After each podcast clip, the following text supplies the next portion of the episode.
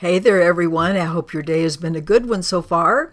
Lesson 282 I will not be afraid of love today. You might say, why do I have to have a lesson that says I won't be afraid of love? I'm not afraid of love. Well, actually, yes, we are. We think of love as romantic love, you know, somebody's going to love us kind of thing. It's like, gee, I'm not afraid of that. I'm really looking for that. That's not what this is talking about. This is the real sense of oneness, of joining. And indeed, we are afraid of that. It talks about it in the text as the four obstacles to peace, which of course is necessary if we're going to experience love. I've got to be at peace.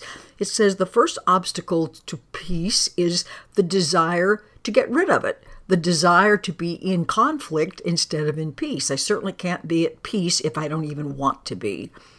The second obstacle is the belief that the body is valuable for what it can get you. If I can just make this body good enough, I'm okay. The third obstacle to peace is the fear of death. And the fourth obstacle to peace is the fear of love. The fear that if I'm joined with all that is, I cease to exist, my identity disappears. That's not what happens. It's not true, but one can't learn that just intellectually. So that's why this lesson okay, I'm not going to be afraid of love today. I'm going today to decide that real love is safe.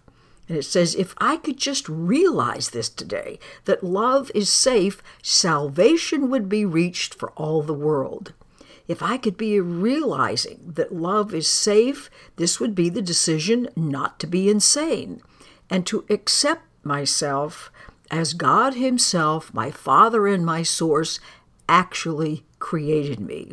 If I could feel safe about love today, this would be the determination not to be asleep in dreams of death, while truth remains forever living in the joy of love.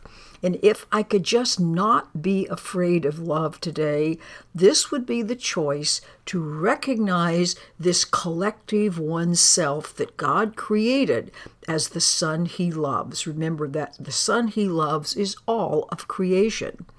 And who remains my one identity, the created, the Son He loves, is what we are collectively. And then our prayer goes Father, your name is love, and so is mine. That's the truth. And can the truth be changed by merely giving it another name? The name of fear is simply a mistake. So let me not be afraid of truth today. Fear is simply a mistake in what's important, what's real, what's true. It doesn't change what's real and what's true, it just makes it temporarily unavailable to us. Well, we don't want it to be temporarily unavailable anymore because love is safe. Keep that in mind throughout the day. Being who you are, which is what love is, is safe for you and everyone else. Have a lovely, blessed day. Goodbye for now. I look forward to seeing you tomorrow.